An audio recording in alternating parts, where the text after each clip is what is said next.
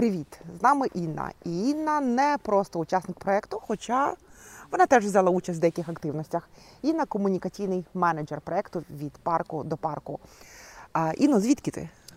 Я з Нижньої Сироватки. А Це? Сумська область. Сумська область. Розкажи, в чому полягає твоя робота комунікаційного менеджера? А проект цікавий, так, проект новий, і його треба розказати людям. Де сидять люди, вони сидять в соцмережах. Ми запускаємо рекламу, ми розкидаємо по групах, так, щоб люди дізнавалися про цей проєкт. Ми збирали 27 людей на тестування веломаршруту. У нас це успішно пройшло. Також ми збираємо підписників, підписуйтесь. І е, щоб цей проєкт жив і розвивався.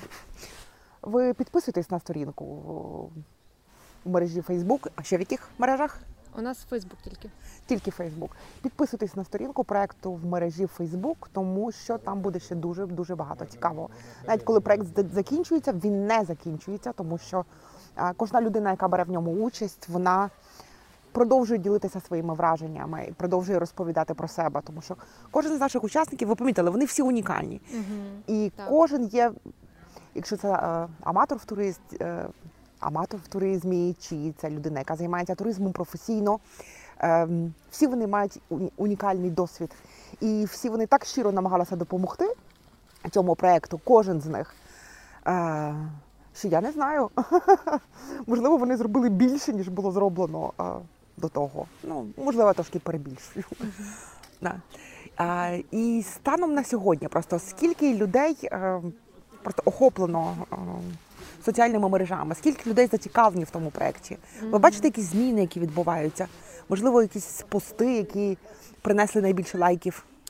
А значить, е, у нас охоплення велике. Ми охопили там більше 200 тисяч людей. Ого, Так, але е, в Фейсбуці не так всі класно підписуються. Хотілося б так. У нас зараз майже 3 тисячі підписників, 2700, там щось таке. От і так, коли е, ти ведеш проєкт, коли вже є підписники, людина заходить, вона бачить, що хтось цим також цікавиться, і вона починає цим цікавитись. Починає залишати коментарі, лайкати.